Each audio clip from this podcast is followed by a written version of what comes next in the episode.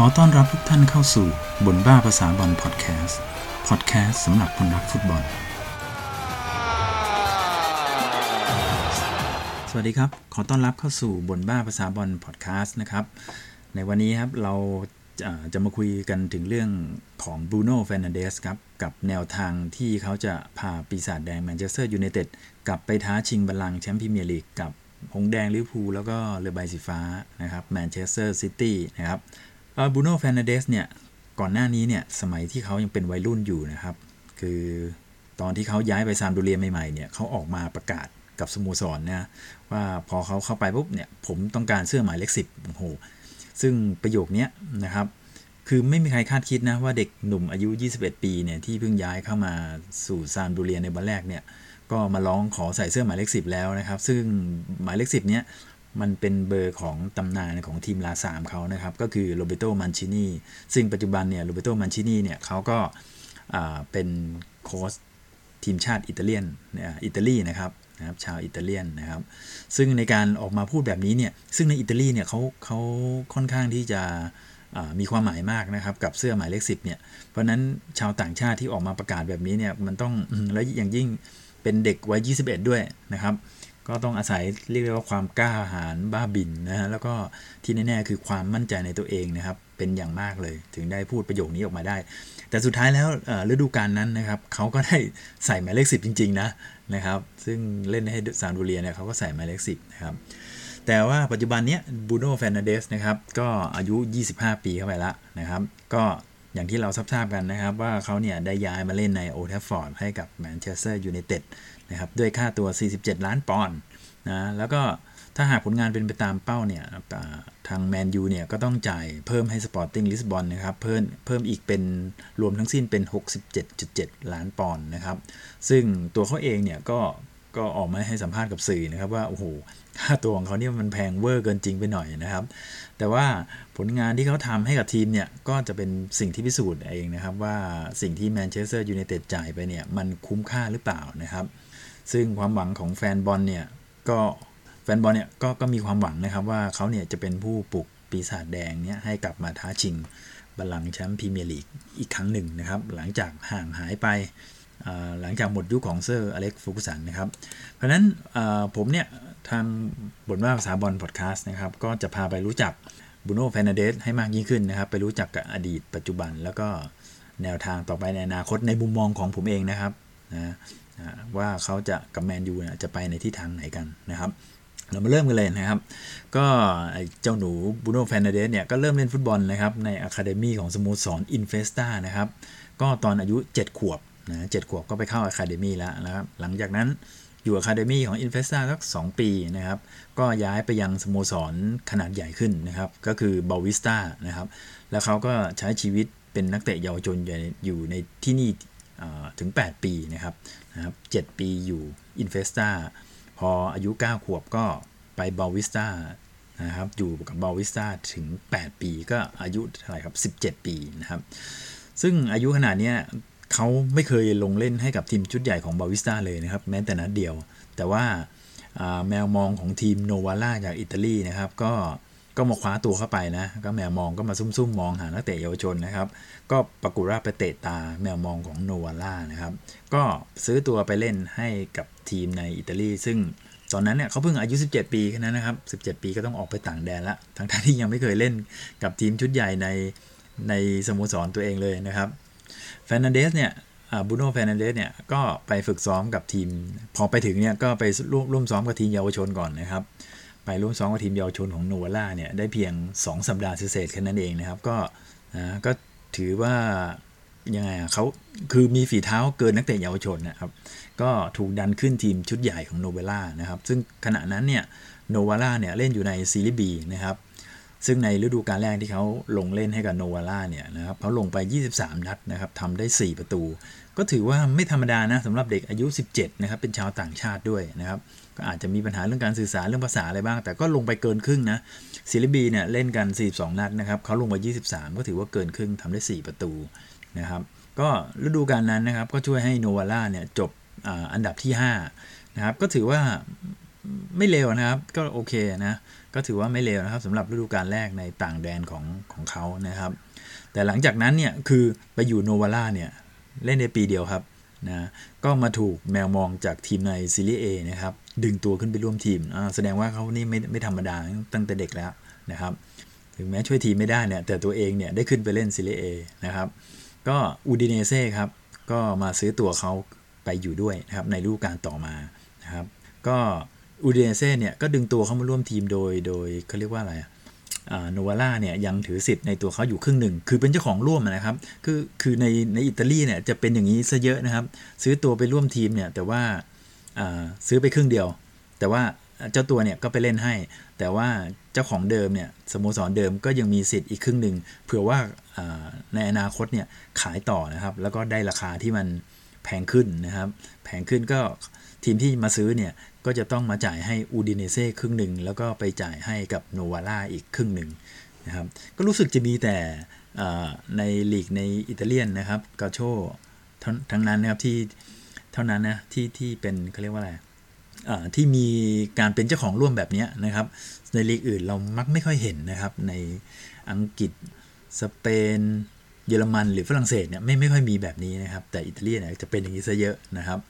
คราวนี้ที่อูดิเนเซ่เนี่ยเฟรนันเดสเนี่ยก็เขาก็เล่นในตำแหน่งกองกลางนั่นแหละครับ แต่ว่าเขาเล่นก็ค่อนข้างหลายบทบาทนิดนึงนะครับ ก็เริ่มตั้งแต่เคยเล่นนะคือเรียกว่าทุกตำแหน่งในแผงกองกลางนะครับ ก็ตั้งแต่เป็นตัวพักบอลในแดนกลางนะที่ที่เป็นเขาเรียกว่าอะไร เป็นตัวที่ยืนอยู่หน้าแผงกองหลังนะครับ ถ้าใครนึกไม่ออกให้ก็ให้นึกถึงตำแหน่งที่อังเดเปโลเคยเล่นนะครับ ทั้งในทีมชาติอิตาลี ทั้งในมิลานแล้วก็ยูเวนตุสนะครับ ก็จะเล่นอยู่เป็น playmaker แต่ว่าคอยอยู่หน้าแผงหลังนะครับเขาเล่นตรงเนี้ยก็เล่นได้ เล่นไปเป็นเล่นในตำแหน่งมิดฟิลด์ก็เล่นได้ หรือเป็นมิดฟิลด์ตัวรุกที่ยืนอยู่หลังกองหน้าเขาก็เล่นได้นะครับ ก็คือก็เล่นได้ทั่วทุกตำแหน่ง แฟร์นานเดสเนี่ยก็ใช้เวลาอยู่กับอูดิเนเซ่นะครับถึง 3 ปีนะครับ3ฤดูกาลก็ลงเล่นไปทั้งหมด 86 นัดนะครับทำไปได้ทั้งหมด 10 ประตูนะครับ อันนี้เฉพาะในลีกนะครับ ก็อยู่ได้ 3 ฤดูกาลก็ถือว่าลงเล่นได้สม่ำเสมอเหมือนกันนะครับ เพราะในซีเรียเนี่ยฤดูกาลหนึ่งจะเล่นทั้งหมด 38 นัดนะครับ ก็ดูแล้วก็พลาดไปไม่กี่นัดเท่านั้นเองนะครับทีนี้ก็ 3 ปีกับบูดิเนเซ่ก็ได้เวลาเดินทางครั้งใหม่ละนะครับ เมื่อเขาเนี่ยตอนนั้นเขาอายุ 21 ปีแล้วนะครับ ก็ย้ายจากฝั่งเมืองอูดิเน่อูดิเน่นะครับทางฝั่งทะเลอเดียติกก็คือถ้าเรานึกถึงประเทศอิตาลีเนี่ยเราจะเห็นเป็นรองเท้าบูทนะครับยื่นเข้ามาในคาบสมุทรในในทะเลใช่ไหมครับฝั่งด้านขวาเนี่ยที่อยู่พื้นที่ด้านบนนะครับ อันนั้นเป็นเมืองอูดิเน่นะครับทะเลทางฝั่งด้านขวาของของรองเท้าบูทเนี่ย เราเรียกว่าเป็นทะเลเอเดรียติกนะครับ ก็เขาก็ย้ายจากฝั่งทะเลเอเดรียติกเนี่ยมาอยู่อีกฝั่งหนึ่งเลยนะครับจากด้านขวาของรองเท้าบูทมาอยู่ฝั่งด้านซ้ายของรองเท้าบูทนะแต่เป็นด้านบนนะครับ ที่อยู่ติดกับแผ่นดินใหญ่ของยุโรปมายังเมืองเจนัวนะครับทางฝั่งเนี้ยเราเรียกว่าทางฝั่งทะเลไทเรเนียนนะครับก็มาร่วมกับทีมซามโดเลียนะซามโดเลียอยู่ในเมืองเจนัวนะครับตอนนั้นเขาอายุ 21 ปีนะครับเพราะนั้นพอมาถึงซามโดเลียเนี่ยการเป็นเด็กใหม่วัยรุ่นอายุ 21 ซึ่ง เขาก็ไม่ถึงขนาดที่ว่าโด่งดังคับฟ้าเป็นดาวรุ่งที่แบบแต่ละคนจับตามองนะ แต่ว่าพอพอเข้ามาในสโมสรเนี่ยกลับมาเรียกร้องหมายเลขสิบนะครับ ด้วยวัยถึง 21 ปีนะตอนนั้น โอ้โห ในอิตาลีเนี่ยฮือฮามากเลยว่า เอ๊ะเขาเป็นใครมาจากไหนนะครับ ก็เลยเป็นเรื่องที่ช่วยไม่ได้นะครับ ที่เขาจะต้องถูกนำไปเทียบเปรียบเทียบกับโรเบโตมันชินีนะครับตำนานดาวยิงสูงสุดตลอดการของซามโดเลียนะครับมันชินีเนี่ยก็ยิงไปทั้งหมด 171 ประตูนะครับ ตลอดอ ชีวิตที่เขาค้าแข่งอยู่กับลาซามนะครับ ก็ต้องเข้าใจนิดนึงนะ ก็สมัยก่อนเนี่ยบอลอิตาลีเนี่ยค่อนข้างที่ยิงประตูกันน้อยมากนะครับ โอกาสที่จะบางทีดาวซัลโวฤดูกาลหนึ่งยิงไปไม่ถึง 20 ลูกก็มีนะครับนะไม่เหมือนลีกอื่น ๆ ของยุโรปนะครับ อิตาลีจะเล่นเกมรับกันกันเยอะนะครับ ซึ่งตอนนี้เนี่ย มันชินี่เนี่ยก็ก็เป็นผู้จัดการทีมชาติอิตาลีคนปัจจุบันนะครับ อย่างที่เราทราบกันนะครับ นอกจากการนำไปเปรียบเทียบกับมันชินี่แล้วนะสิ่งที่ตามมานะครับ ก็คือการคาดหวังจากแฟนบอลนะว่าเขาเนี่ยจะต้องโอ้โหเป็นตัวแทนของมันชินี่พาทีมประสบความสำเร็จอะไรประมาณนี้นะครับ ซึ่งเจ้าตัวเองเขาก็มีความมั่นใจในระดับหนึ่งนะว่าจะเล่นในตำแหน่งเพย์เมเกอร์ให้กับทีมได้นะครับไม่งั้นเขาคงไม่ขอหมายเลขสิบนะซึ่งก่อนหน้านี้นะครับ ก่อนที่เขาจะมาร่วมทีมซานโดเรียเนี่ยคือเขาร่วมทีมซานโดเรียในปี 2016 นะครับ ซึ่งบอลอิตาลีเนี่ยจะเปิดฤดูกาลตอนอประมาณเดือนกันยายนนะครับ จะเปิดหลังอังกฤษนิดนึงนะครับ ก็ประมาณต้นเดือนกันยายน แต่ช่วงก่อนหน้านั้นเนี่ยช่วงซัมเมอร์นะครับเขาเนี่ยก็ร่วมทีมชาติโปรตุเกสนะครับไปสู้ศึกโอลิมปิกฤดูร้อนที่ริโอเดจาเนโรของบราซิลนะครับในในโอลิมปิก บราซิล 2016 นะครับ ตอนนั้นเขาก็ได้เสื้อหมายเลข 10 กับทีมชาติโปรตุเกสด้วยนะครับ แล้วเขาก็ลงเล่นในตำแหน่ง playmaker ซึ่งเขาคงมีความมั่นใจในตรงนี้นะครับทำให้พอเข้าไปซามพ์โดเรียปุ๊บเขาถึงเรียกร้องขอหมายเลขสิบเพื่อที่จะเล่นในตำแหน่ง playmaker นะครับกับทีมชาติโปรตุเกสในชุดโอลิมปิกที่ริโอนะครับปี 2016 เนี่ยแฟร์นานเดสเนี่ยก็พาทีมผ่านรอบแบ่งกลุ่มนะโดยเป็นที่หนึ่งในกลุ่มด้วย โดยเขี่ยอาร์เจนตินาตกรอบ ตกรอบแรกนะ ตกรอบแบ่งกลุ่มไปนะครับ แต่ว่าทีมนี้ก็ไปได้ไกลเพียงแค่ quarter final รอบรอบ quarter final เท่านั้นนะครับ ก็คือรอบ 8 ทีมสุดท้ายนั่นเอง ก็พ่ายให้กับเยอรมนนีไปนะครับ ก็ซึ่งเยอรมันเนี่ยก็อะไรเข้าไปถึงรอบชิงนะครับ แต่ว่าก็ได้เพียงรองแชมป์นะแพ้บราซิลเจ้าภาพไปนะครับ โดยโปรตุเกสเนี่ยก็แพ้ให้กับเยอรมันไป 4-0 นะครับ แต่ว่าแฟนเดสเนี่ยก็ ได้แสดงให้เห็นแล้วว่าเขาเนี่ยมีความสามารถที่โดดเด่นกว่านักเตะในวัยเดียวกันนะครับ ในยุคนั้นเนี่ยทีมชาติโปรตุเกสก็จะมีอะไรบ้างมีจาวันเซโลนะครับลูเบนเนเบส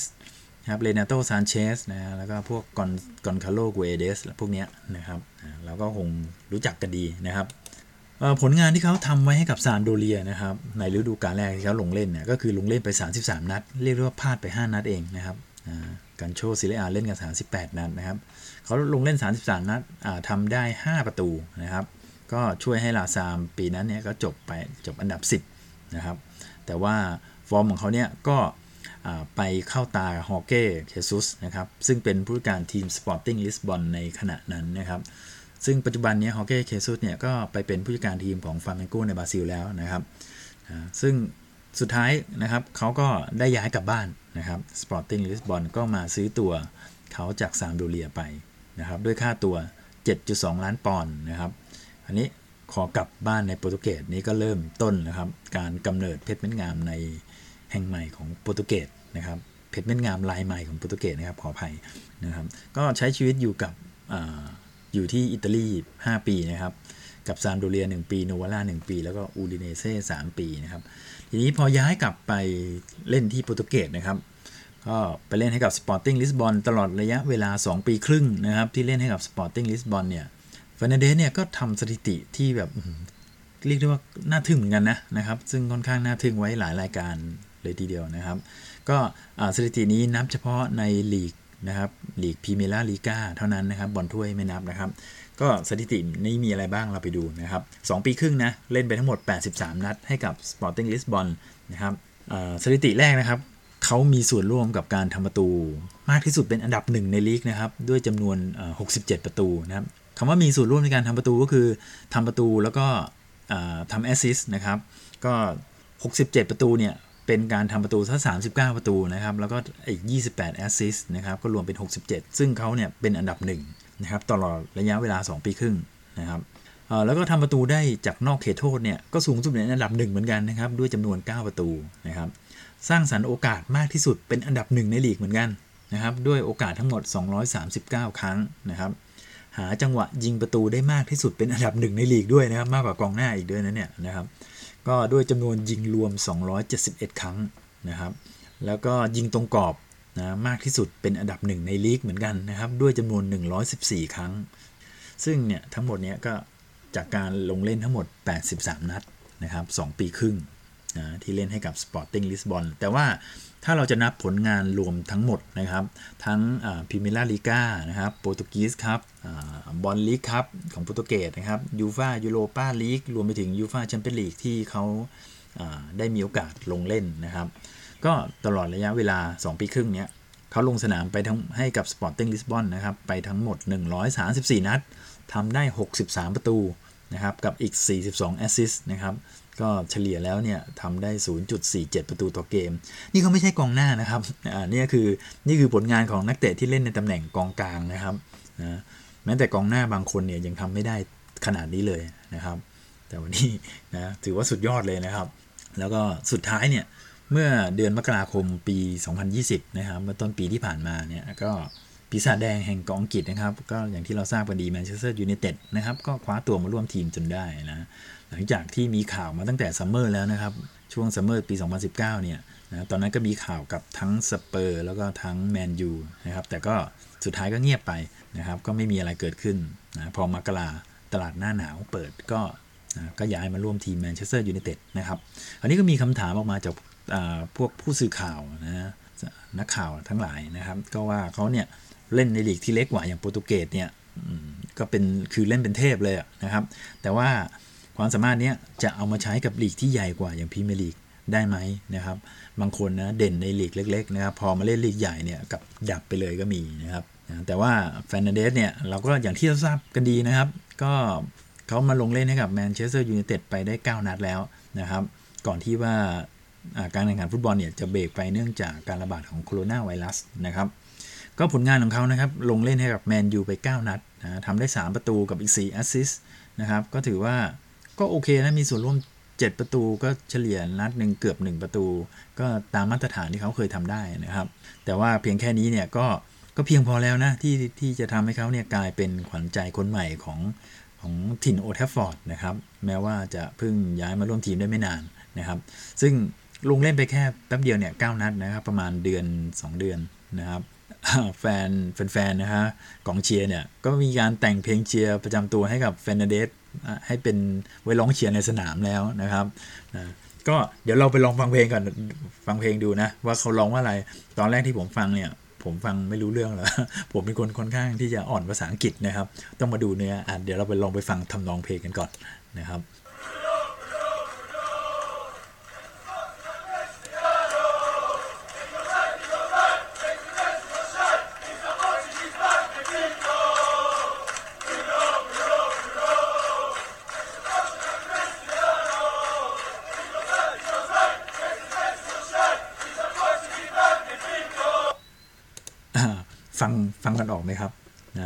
ก็ก็เขาร้องว่าอย่างนี้นะครับ Bruno Bruno Bruno he's from Sporting like Cristiano he goes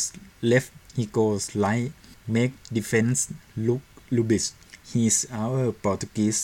Magnifico นะครับก็ก็แปลแปลเป็นไทยเอาครับเอาง่ายๆแล้วกันนะครับ ก็เขาก็เรียกบรูโน่บรูโน่บรูโน่เนี่ยเขามาจากสปอร์ติ้งเหมือนคริสเตียโน่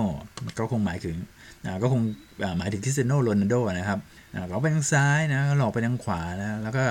ทำลายเกมรับของคู่ต่อสู้ให้ดูเหมือนแบบขยะไปเลยนะประมาณนี้นะครับ เขาคือ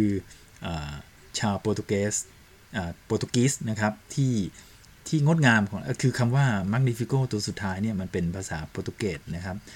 ผมก็ลองเปิดแปลดูมันก็แปลว่างดงามนะก็อาจจะเป็นว่าเขาคือชาวโปรตุเกสที่สุดยอดของเราอะไรประมาณนี้นะครับ นะก็ลองฟังดูก็ได้นะครับนะผมฟังดูก็โอ้โห รู้สึกร้องเร็วมากเลย ฟังจับใจความไม่ค่อยได้นะครับ ก็บางคนเนี่ยนะก็ยกให้การเซ็นสัญญากับบูโน่เฟนันเดสเนี่ยนะครับเป็นการเซ็นสัญญาที่ดีที่สุดของทีมเลยนะครับ นับตั้งแต่ยุคของเซอร์เล็กฟูกุสันเป็นต้นมานะครับ หลังจากเซอร์เล็กเนี่ยกเกษียณไปในปี 2013 นะครับ ก็หานักเตะแบบนี้ยากนะครับ ก็คำกล่าวนี้จริง ๆ แล้วก็ไม่ได้เกินความจริงนะ เพราะว่าเดือนแรกที่เขาลงเล่นในพรีเมียร์ลีกเนี่ยเขาก็สามารถคว้ารางวัลผู้เล่นยอดเยี่ยมประจำเดือนกุมภาพันธ์นะครับ ก็ไปครองได้นะครับ แล้วก็ช่วยให้แมนยูเนี่ยไล่จี้เชลซีนะทีมอันดับ4เหลือเพียง 3 แต้มเท่านั้นเองนะครับ แล้วก็พาทีมเข้ารอบ quarter final ในศึก FA Cup นะครับ รอบ 16 ทีมสุดท้ายในยูยูโรปาลีกนะครับ แล้วก็มีสิทธิ์ที่จะเข้าไปรอบ quarter final สูงมากๆนะครับ เพราะว่านัดแรกเนี่ย นะไปเยือน LASK จากออสเตรียเนี่ยก็บุกไปเอาชนะมาได้ถึง 5-0 คราวนี้โอเลกุนนาร์ โซลชาเนี่ยกุนกุนซือแมนยูเนี่ยก็มักจะให้แฟร์นานเดสเนี่ยยืนเป็นมิดฟิลด์ตัวรุกนะครับ อยู่หลังศูนย์หน้าเสมอเลยนะโดยส่วนใหญ่แมนยูก็จะเล่นระบบ 4-2-3-1นะครับแฟร์นานเดสเนี่ยก็จะเป็นตัวตัวที่อยู่ในกลุ่ม 3 คนนะครับ แต่เป็นตัวที่อยู่ตรงกลางนะครับ ยืนอยู่หลังกองหน้า แต่ว่าบางครั้งนะบางทีมันมีบางแมตช์นะครับที่โซลชาเนี่ย จัดทีมในระบบ 3 4 1 2 ก็เพิ่มเซนเตอร์ฮาล์ฟไปอีกตัวหนึ่งนะครับแล้วก็กองหน้าเนี่ยใช้กองหน้าคู่ แต่นักเตะที่ยืนอยู่หลังกองหน้าเขาก็ใช้แฟร์นานเดสเหมือนเดิมนะครับ ก็คือในนัดที่พบกับเชลซีแล้วก็แมนซิตี้นะครับ ซึ่งซึ่งแมนยูก็เอาชนะ 2-0 นะครับ ไปได้ทั้ง 2 นัดเลยทั้ง 2 ทีมนะครับ ก็จะเห็นว่าเนี่ยโซลชาเนี่ยมักจะให้แฟร์นานเดสเป็นเล่นเป็นมิดฟิลด์ตัวรุก เต็มตัวเลยนะครับ ไว้คอยสนับสนุนคู่กองหน้านะครับ แต่ว่าที่ผ่านมาเนี่ยที่เขาเคยเล่นกับสปอร์ติ้งลิสบอนนะครับ หลาย ๆ นัดเนี่ยเขาก็มักจะถูกจับให้มาเล่นเป็นมิดฟิลด์ประเภท box to box นะครับประเภทคู่กลางนะส่วนตัวรุกเนี่ยสปอร์ติ้งเขามีตัวอื่นคอยเล่นอยู่แล้วนะครับเขาก็จะถนัดเล่น box to box ด้วยนะครับ ซึ่งเขาก็ทำได้ดีนะนะไม่ว่าจะทั้งเกมรุกหรือว่าเกมรับนะครับ ซึ่งในมุมมองของผมเนี่ยนะครับ ก็เห็นเพิ่งเห็นเขาเล่นมาได้ไม่กี่นัดนะ แต่แต่ดูแล้วก็เขาเนี่ยก็เหมือนดูแล้วผมผมนึกถึงนักเตะอยู่ 2 คนนะครับ ก็คือคนแรกก็คือแฟรงค์แลมพาร์ดนะครับ อีกคนหนึ่งก็คือพอสโคเขาเขาเหมือนกับเป็นนักเตะสองคนนี้ผสมกันนะครับ ผสมกันยังไง อย่างแฟรงค์แลมพาร์ดเนี่ยเราจะรู้ว่าแฟรงค์แลมพาร์ดเนี่ยเป็นนักเตะที่เป็นนักเตะกองกลางนะ แต่ว่าทำประตูได้ค่อนข้างเยอะนะครับทำประตูได้เยอะเลยทีเดียวนะครับ เวลาเล่นเกมรุกเนี่ยแฟรงค์แลมพาร์ดก็มักจะเข้าไปอยู่ในกรอบเขตโทษนะครับ แล้วเขาก็มักจะเข้าไปอยู่ถูกที่ถูกเวลาเสมอนะครับ เรียกได้ว่าเหมือนจมูกไวอะซึ่งแฟร์นานเดสเขาก็เป็นประเภทนี้เหมือนกันนะครับ ก็เลยทำประตูได้ได้ค่อนข้างเยอะนะครับ ทั้งแลมพาร์ดทั้งแฟร์นานเดสแลมพาร์ดเนี่ยเขาเป็นนักเตะที่ยิงประตูให้กับเชลซีได้สูงสุดตลอดกาลนะครับทำไปทั้งหมด 211 ประตูนะฮะซึ่งเป็นสูงสุดตลอดกาลของเชลซีเลยทีเดียวนะก็เยอะกว่านักเตะกองหน้าอีกนะครับ และที่เขาเหมือนกับพอสโคก็คือว่าเขาเนี่ยมีความอันตรายในระยะ 25 หลานะครับ ซึ่งพอสโคเนี่ยก็จะเป็นนักเตะประเภทที่ยิงไกลดีนะครับ ประเภทบอลอยู่ตรงประมาณเส้นเขตโทษนะเลยออกมานิดหน่อยเนี่ยสับไกลทีไรก็ได้ลุ้นทุกทีนะครับซึ่งแฟร์นานเดสก็มีดีในตรงนี้ด้วยนะครับ แต่ว่าข้อดีของเขาอีกอย่างหนึ่งก็คือการการไปกับบอลนะครับ แล้วก็จ่ายบอลได้ได้แม่นแล้วก็โอเคกว่าทั้งแลมพาร์ดแล้วก็พอสโคนะครับ ซึ่งดูจากสถิติการ assist ของเขาก็ได้นะครับ ซึ่งก็เห็นชัดเจนอยู่แล้วนะครับเขา assist ก็ค่อนข้างเยอะเหมือนกันนะครับ แต่ว่าคำถามที่ทุกคนอยากรู้ก็คือว่าเขาเพราะด้วยความสามารถขนาดนี้เนี่ยนะเขาจะประสบความสำเร็จกับแมนยูหรือเปล่านะครับ แล้วก็ที่สำคัญก็คือจะพาแมนยูเนี่ยกลับไปลุ้นแชมป์กับลิเวอร์พูลแล้วก็แมนเชสเตอร์ซิตี้ได้หรือเปล่านะครับ คราวนี้ผมขออันนี้ขอบอกก่อนนะครับ มันเป็น ความคิดเห็นส่วนตัวของผมแค่นั้นเองนะครับ คนอื่นก็สามารถเห็นต่างจากนี้ได้นะครับ ผมไม่ได้บอกว่าความคิดเห็นผมถูก หรือความคิดเห็นที่ใครเห็นไม่เหมือนกับผมนะผิดนะครับ อันนี้เป็นความคิดเห็นเท่านั้นเองนะครับ ก็อย่างผมขอแยกต่อเป็นอย่างนี้แล้วกันนะครับ ว่าเขาจะประสบความสำเร็จหรือเปล่านะก็อันแรกก็คืออความสำเร็จส่วนตัวเนี่ยนะครับก็จากที่ผ่านมาเนี่ยเท่าที่ดูฟอร์มการเล่นของเขานะครับ9นัดแรกเนี่ยซึ่งก็เห็นแล้วนะครับว่าเขาเนี่ย ค่อนค่อนข้างที่จะปรับตัวเข้ากับทีมได้ดีนะครับ แล้วก็ทำผลงานได้ดีอีกด้วยนะครับ นี่ขนาดเพิ่งเริ่มแรกนะนะครับ ก็ยังผลทำผลงานได้ขนาดนี้เรียกได้ว่า ซึ่งตอนนี้เนี่ยคิดอะไรไม่ออกก็ส่งบอลไปให้แฟร์นานเดสแล้วกันนะครับ เดี๋ยวเขาจัดการให้นะ ก็เหมือนก็จะเป็น the แบกคนต่อไปของทีมนะ ได้ไม่ยากนะครับนะเผลอๆเนี่ย แฟนบอลก็อาจจะลืมป็อกบาพอล ป็อกบาไปเลยก็ก็ได้นะครับ ซึ่งปีที่แล้วเนี่ยฤดูกาลที่แล้วเนี่ยพอล ป็อกบาเนี่ยเขาเป็นเรียกได้ว่าเป็นเรียกว่าเป็นทุกสิ่งทุกอย่างให้กับแมนเชสเตอร์ยูไนเต็ดนะครับนะทั้งทำประตูทั้งแอสซิสเนี่ยจากสถิติจะเห็นว่าป็อกบาเนี่ยทำไว้เยอะมากนะครับ เป็นอันดับหนึ่งในหลาย ๆ สถิติให้กับทีมเลยนะครับส่วนอีกประเด็นหนึ่งเนี่ยนะครับคือความสำเร็จส่วนรวมก็คือว่าเขาจะพาแมนยูเนี่ยกลับมาล่าแชมป์พรีเมียร์ลีกหรือแชมป์อื่น ๆ ได้หรือเปล่า นะครับคราวนี้มันก็ไม่ได้ขึ้นอยู่กับแฟร์นานเดสเพียงคนเดียวนะครับ มันก็ขึ้นอยู่กับองค์ประกอบหลาย ๆ อย่างนะ ทั้งระบบการเล่นของทีม ทั้งเพื่อนร่วมทีมนะผู้จัดการทีมแฟนบอลบรรยากาศอะไรต่าง ๆ นะครับ หลาย ๆ อย่างเนี่ยแมนยูก็มีโอเคพร้อมอยู่แล้วแหละนะครับ แต่ว่ามันก็มีบางอย่างนะที่ที่ว่าจะต้องอพัฒนาหรือว่าเสริมทีมนะโดยเฉพาะทางด้านตัวผู้เล่นเนี่ยนะครับแต่ว่าโซลชาเนี่ยก็คงคิดที่จะสร้างทีมโดยมีแฟร์นานเดสเป็นศูนย์กลางอย่างแน่นอนนะครับ คราวนี้เรามาดู อันแรกก่อนนะ เรามาดูระบบการเล่นของแมนยูกันสักนิดหนึ่งนะครับ หลังจากแฟร์นานเดสมาเนี่ยนะโซลชาเนี่ยก็มักจะใช้ระบบการเล่น 4-2-3-1 นะครับ ก็ให้แฟร์นานเดสเนี่ยยืนอยู่หลังศูนย์หน้านะครับ แต่ว่าถ้าเกิดพอล ป็อกบาหายเจ็บเนี่ย ซึ่งตอนนี้เนี่ยก็กลับมาลงซ้อมได้บ้างแล้วนะครับ ถ้าหายเจ็บเนี่ยคำถามก็คือว่าโซลชาเนี่ยจะเอาป็อกบาเนี่ยไปวางไว้ตรงไหนนะครับ จะให้ยืนเป็นมิดฟิลด์คู่กลางนะ โดยจะใช้ปกติมิดฟิลด์คู่กลางเนี่ย โซลชาจะใช้ฤดูกาลนี้นะครับ จะใช้มาติชแม็กโทมิเนย์กับเฟร็ดเนี่ยสลับกันลงนะครับสามคนนี้ก็จะลง 2 คนนะครับ แต่ว่าถ้าป็อกบ้ามาแล้วก็เอาป็อกบ้าลงไปคู่กับใครคนใดคนหนึ่งใน 3 คนนี้นะครับ ผมก็มองว่า ฝีเท้าของพอลป็อกบ้าเนี่ยเขามีประโยชน์กับทีมมากกว่านั้นนะ เคยเห็นป็อกบ้าเล่นให้กับทีมชาติฝรั่งเศส หรือแม้หรือแม้แต่เล่นให้กับแมนยูก็ตาม ถ้าเอาลงไปเล่นในตัวมิดฟิลด์คู่กลาง2คนนี้คือดูเหมือนเขาไม่ค่อยทำอะไรนอกจากได้บอลมาก็ส่งบอลถ่ายไป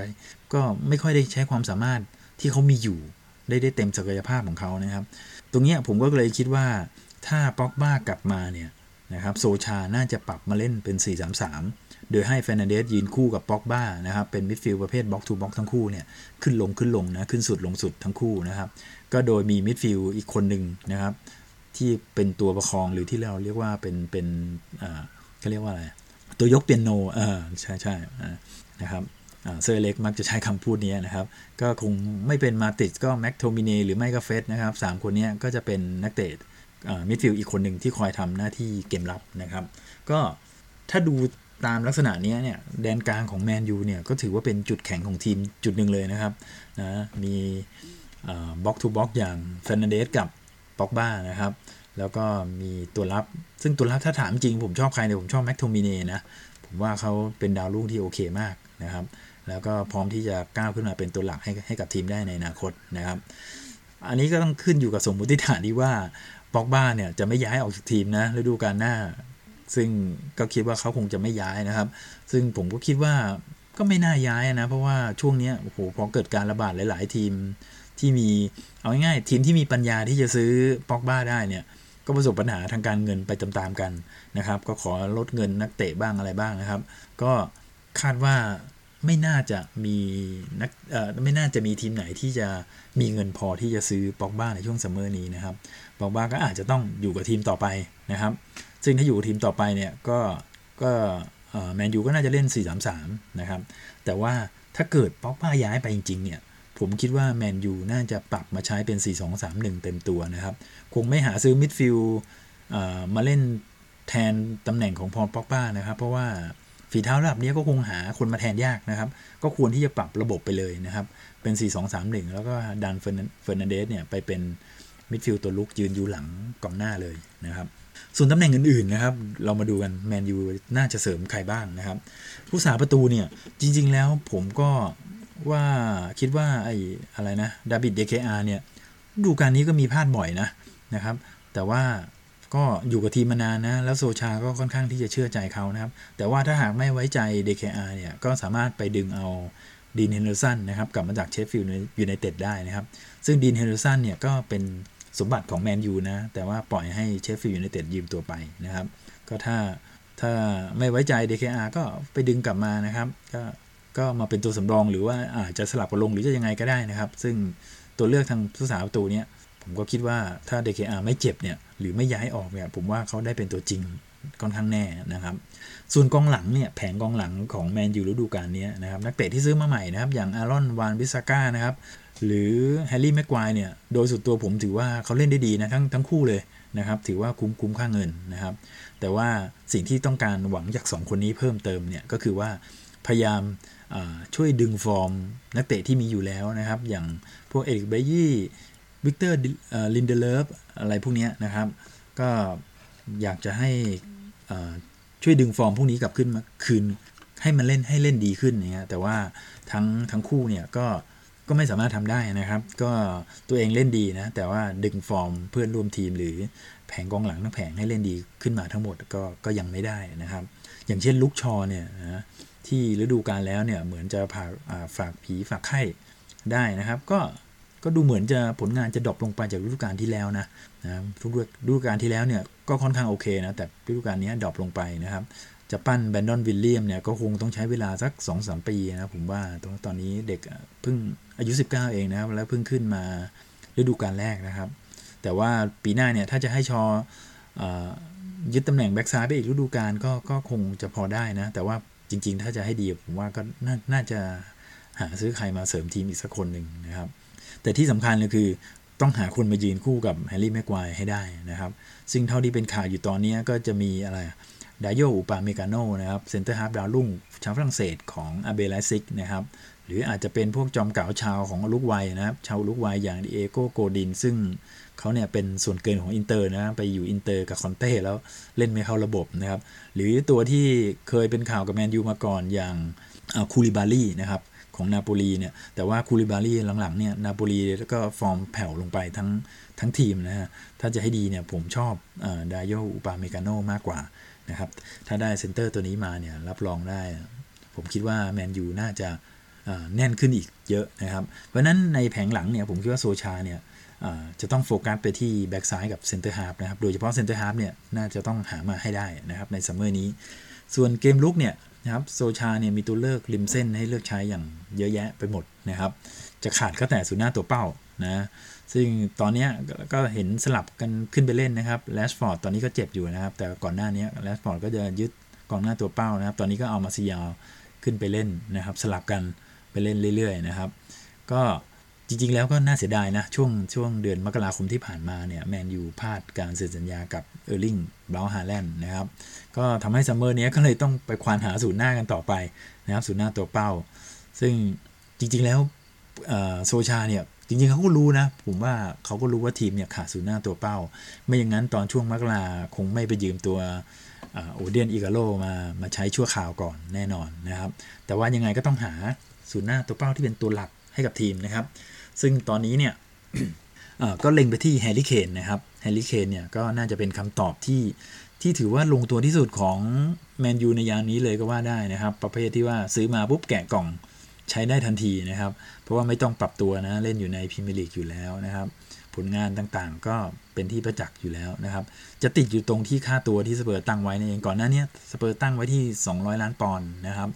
แล้วก็ดานิเอลเลวีเนี่ยก็ไม่จริง ๆ แล้วเขาไม่อยากขายให้กับทีมในลีกเดียวกันนะครับ แต่พอมีประสบปัญหาเรื่องโคโรนาไวรัสนะครับ แต่ละทีมก็ประสบปัญหาทางการเงิน ก็เพิ่งมีข่าวออกมาเมื่อเมื่อวันนี้หรือเมื่อวานนี้เองนะครับ ซึ่งว่า สเปอร์เนี่ยยอมขายนะแฮร์รี่เคนนะครับที่ราคาเพียง 100 ล้านปอนด์เท่านั้นนะครับก็ลดลงมา 50%นะครับเหมือนเหมือนเซลล์นะครับเหมือนเอามาเซลล์ลด 50%นะครับก็ก็ผมว่าแฮร์รี่เคนเนี่ยเป็นเป็นเป็นคำตอบที่สำคัญ เรียกได้ว่าสำคัญที่สุดของแมนยูเลยก็ว่าได้นะครับ เพราะว่าแมนยูเนี่ยขาดนักเตะในตำแหน่งนี้นะครับ ส่วนในตำแหน่งปีกเนี่ยก็มีเยอะแยะอยู่แล้วนะ ขาดตรงศูนย์หน้าตัวเป้าจริงๆเท่านั้นเองนะครับ ส่วนนักเตะคนอื่นๆนะที่มีข่าวกับแมนยูก็อย่างเช่นจาร์ดอนซานโชนะครับเฟร์รานตอร์เรสนะครับเป็นเป็นปีกขวาของบาเลนเซียวัย 20 ปีนะเฟเดริโกเคียซ่านี่ก็ปีกเหมือนกันนะครับเจมส์แมดิสันนะครับแจ็คกรีลิชเนี่ยพวกนี้ก็เล่นในตำแหน่งแผงกองหน้านะครับ แต่ว่าค่อนข้างที่จะเป็นตัวสนับสนุนนะเล่นทั้งปีกหรือมิดฟิลด์ตัวรุกนะครับพวกนี้เนี่ยผมคิดว่าแมนยูมีเยอะอยู่แล้วนะ แต่ว่าถ้าถ้าต้องการเนี่ย ก็น่าจะต้องระบายนักเตะเก่าๆไปก่อนนะครับ อย่างเช่นอันเดรสเปเรร่าฮวนมาต้าแล้วก็เจสซี่ลินการ์ดนะครับ ซึ่งไม่ค่อยจะได้ลงนะเท่าไหร่นะแล้วฝีเท้าก็ดับ drop ลงไปแล้วด้วยนะครับ ก็น่าจะระบายถ้าระบาย 3 คนนี้ออกมาเนี่ย ผมคิดว่าแมนยูน่าจะมีพื้นที่ว่างที่จะให้นักเตะใหม่เสริมเข้ามานะครับ ซึ่งถ้าตามรายชื่อจากที่ผมกล่าวไปตอนแรกเนี่ยรายชื่อแรกเนี่ยที่มีโอกาสได้มากที่สุดเลยนะครับ ก็ผมคิดว่าเป็นน่าจะเป็นแจ็คกรีลิชนะครับ ถึงว่าเขาจะไม่ใช่นักเตะที่ดีที่สุดในกลุ่มนี้นะ แต่ว่าดูแล้วเขามีโอกาสที่จะย้ายมาร่วมทีมแมนยูมากสูงนะครับ เพราะว่าแอสตันวิลล่าเนี่ย ค่อนข้างที่จะมีโอกาสตกชั้นสูงนะครับ ถ้าเมื่อดูจากอัตราต่อรองของบริษัทรับพนันอย่างถูกกฎหมายในอังกฤษนะครับ แต่ถ้าหากตกชั้นขึ้นมาจริงๆเนี่ยแอสตันวิลล่าเนี่ยผมคิดว่าไม่สามารถล้างตัวเขาไว้ได้แน่นะครับ คือเนื่องจากพอตกไปเนี่ยรายได้ก็ลดนะซึ่งการจ่ายค่าจ้างนักเตะคนใดคนหนึ่งแพงๆเนี่ยมันก็ไม่เป็นผลดีกับทีมนะครับก็อาจจะต้องขายเพื่อเอาเงินไว้ก่อนนะครับซึ่งแจ็คกรีลิชเนี่ยถ้าวิลล่าตกนะผมว่าแจ็คกรีลิชเนี่ยมาแน่นะครับส่วนอีกคนหนึ่งนะที่เป็นข่าวกับแมนยูมาอย่างยาวนานนะครับก็คือจาดอนซานโชนะครับก็เป็นข่าวมาตั้งแต่ฤดูกาลที่แล้วแล้วนะครับจนถึงซัมเมอร์นะแล้วมาจนถึงช่วง ตลาดหน้าหนาวนะครับก็ก็เป็นข่าวมาอย่างต่อเนื่องนะครับ ดอร์ทมุนด์เนี้ยก็มีข่าวออกมาแล้วนะครับ ว่าถ้าแมนยูอยากได้ซานโชเนี่ยดอทมูลก็อยากได้ตัวเมสันกินบูธนะครับมาเป็นตัวมาเป็นส่วนหนึ่งในสัญญาการซื้อขายนะครับ เพื่อที่ว่าดอทมูลจะได้ไม่ต้องไปควานหานักเตะใหม่นะครับ ก็เอามาแลกเอามาเป็นส่วนหนึ่งของสัญญานะครับคิดเป็นมูลค่าเท่าไหร่ก็ก็ว่ากันไปนะครับ ในความเห็นของผมเนี่ยคิดว่า ไม่รู้นะ ไม่รู้แฟนแมนยูคิดยังไงนะ แต่ผมคิดว่าถ้าถ้าต้องการกรีนวู้ดเนี่ย แล้วก็จ่ายเงินเพิ่มส่วนหนึ่งเนี่ย ถ้าดอร์ทมุนด์เขาอยากอยากได้เนี่ยก็ก็แถมเข้าไปเถอะนะครับ ก็ได้ซานโชมาเนี่ยผมว่ามาประสานงานนะถ้าเราดูสถิติเนี่ยซานโชเนี่ย assist เยอะมากนะครับเรียกได้ว่าเป็นเป็นจอม assist ของบุนเดสลิก้าเลยก็ว่าได้นะ ก็เอามาป้อนให้ถ้าได้แฮร์รี่เคนมาด้วยอีกคนหนึ่งนี่นะ โอ้โห เรียกได้ว่า สุดยอดเลยนะครับผมว่าคนหนึ่งป้อนอีกคนหนึ่งยิงเนี่ยนะครับมาประสานงานคู่กับมาร์คัสแรชฟอร์ดอีกคนหนึ่งโอ้โห ผมว่านี่จริง ๆ แล้วจริง ๆ อยากจะให้แมนยูเล่นอะไรนะ4-2-4 ด้วยนะครับเอาแรดฟอร์ดยืนคู่กับแฮร์รี่เคนซะเลยนะซ้ายก็เป็นมาร์กซิยาลนะขวาก็เป็นซานโชเนี่ยโอ้โหทีเนี้ยรับรองเกมบุกเนี่ยมันนะครับ แต่ว่าแฟร์นานเดสเนี่ยก็จะต้องย้ายบทบาทนะก็คงคงไม่ได้นะครับ นะแต่ว่าถ้าได้ซานโชเนี่ยผมว่า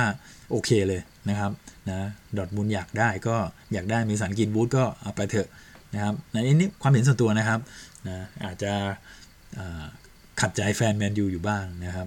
ก็ส่วนนักเตะคนอื่นเนี่ยอย่างเจมส์แมดิสันเนี่ยผมว่าเลสเตอร์ไม่ปล่อยง่ายๆหรอก ถ้าจะเอาจริงๆนะผมว่าโดนโกงราคาเหมือนกับแฮร์รี่แม็กไกวร์นะครับ เพราะว่าเลสเตอร์ไม่จำเป็นที่จะต้องขายนักเตะนะครับนะอย่างเฟเดริโก เคียซ่าก็ เล่นปีกเหมือนกันนะครับ ซึ่งทีมก็มีเยอะแล้ว แล้วนักเตะอิตาเลียนเนี่ยมักจะมีปัญหาในการปรับตัวให้เข้ากับฟุตบอลสไตล์อังกฤษนะครับ เอามาเนี่ยถ้าเกิดใช้ไม่ได้นะก็เสียของอีกนะ เสียเวลาเสียเงินนะครับ ส่วนฟูลานตองเลสของบาเลนเซียเนี่ยเพิ่งอายุ 20 ปีเองนะครับ เอามาเนี่ยก็ไม่แน่ว่าเขาจะเล่นได้ดีนะเพราะว่าผมว่าสไตล์เขาเนี่ยจะคล้ายๆกับดานเนนเจมด้วยซ้ำไปเผื่ออาจจะอาจจะด้อยกว่าดานเนนเจมด้วยนะครับ ก็ผมคิดว่าแมนยูก็ยังไม่น่าจะซื้อนะ นะเอาแค่ซานโชกับกับแฮร์รี่เคนเนี่ยนะแล้วก็แบ็กซ้ายดีๆ สักคนหนึ่งนะกองหลังอีกคนหนึ่งเนี่ยโอ้ผมว่าก็โอเคละนะครับ ก็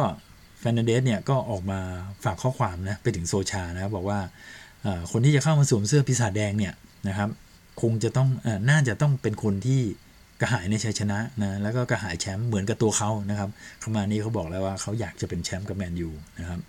นะถ้าได้มาเนี่ย ตัวเขาแล้วก็ทีมเนี่ยพร้อมที่จะไล่ล่าแชมป์ให้กับสโมสรนะครับ คราวนี้ก็สรุปเลยแล้วกันนะครับ ถ้าตามความเห็นของของตัวผมเองนะนะครับแมนยูเนี่ยจะสามารถกลับไปลุ้นแชมป์กับลิเวอร์พูลแล้วก็แมนซิตี้ได้นะ หากช่วงซัมเมอร์นี้ได้นักเตะอย่างอันดับหนึ่งเลย ผมยกให้แฮร์รี่เคนนะครับหรืออันดับ2เนี่ยเซ็นเตอร์ฮาล์ฟนะครับ จริงๆแล้วผมเนี่ยอยากได้อุปาเมกาโนมากเลยนะแฮร์รี่เคนอุปาเมกาโนนะครับ รองมาก็เป็นจาร์ดอนซันโชนะครับ แล้วก็แบ็กซ้ายดีๆ สักคนหนึ่ง รวมไปถึงถ้าได้แจ็คกรีลิชมาด้วยอีกคนหนึ่งเนี่ย ก็ถือว่าโอเคแล้วแค่นี้ work แล้วนะผมว่าทีมเนี่ยสามารถขึ้นไปต่อกรได้นะครับ ก็ line up ฤดูกาลหน้านะ อยากให้เป็นอย่างนี้นะครับปุสาวตูเนี่ยดาบิดเดเคอาร์นะกองหลังขวาไปซ้ายนะครับวาน-บิสซาก้าแฮร์รี่แม็กไกวร์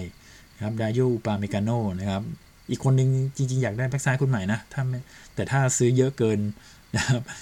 balance sheet ของสโมสร ไม่ดีก็เอาใช้ลุค ชอว์ไปอีกปีหนึ่งก็แล้วกันนะครับเผลอๆปีหน้าแบรนดอนวิลเลียมส์อาจจะ work ก็ได้นะครับส่วนกองกลางเนี่ย ผมขอใช้สกอตต์ แม็คโทมิเนย์นะครับเป็นเป็นเป็นตัวเก็บกวาดนะครับ ส่วนมิดฟิลด์คู่นะทำหน้าที่ box to box ก็ให้ใช้ปอล ป็อกบ้ากับบรูโน่แฟร์นานเดสส่วนกองหน้าเนี่ยหน้าเป้าให้เป็นแฮร์รี่เคนนะครับด้านซ้ายเป็นแรชฟอร์ดด้านขวาเป็นซานโชนะโอ้โหแค่นี้นี่ก็นึกถึงฤดูกาลหน้าถ้าแมนยูได้ได้ line up แบบนี้เนี่ยโหผมว่านี่สู้กับลิเวอร์พูลแล้วก็แมนซิตี้นี่มันเลยนะครับ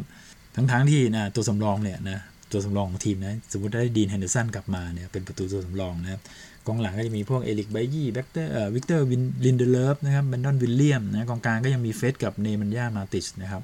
อ่านะมาติชเนี่ยยังไม่แน่ว่าจะต่อสัญญาหรือเปล่านะแต่ว่าผมคิดว่าน่าจะต่อนะครับ ในแผงหน้าก็ยังมีอองโตนี่มาซิยาลนะ มีแจ็คกิลิสมาคอยตัวสำรอง มีดานิเอลเจมเนี่ย แค่นี้ก็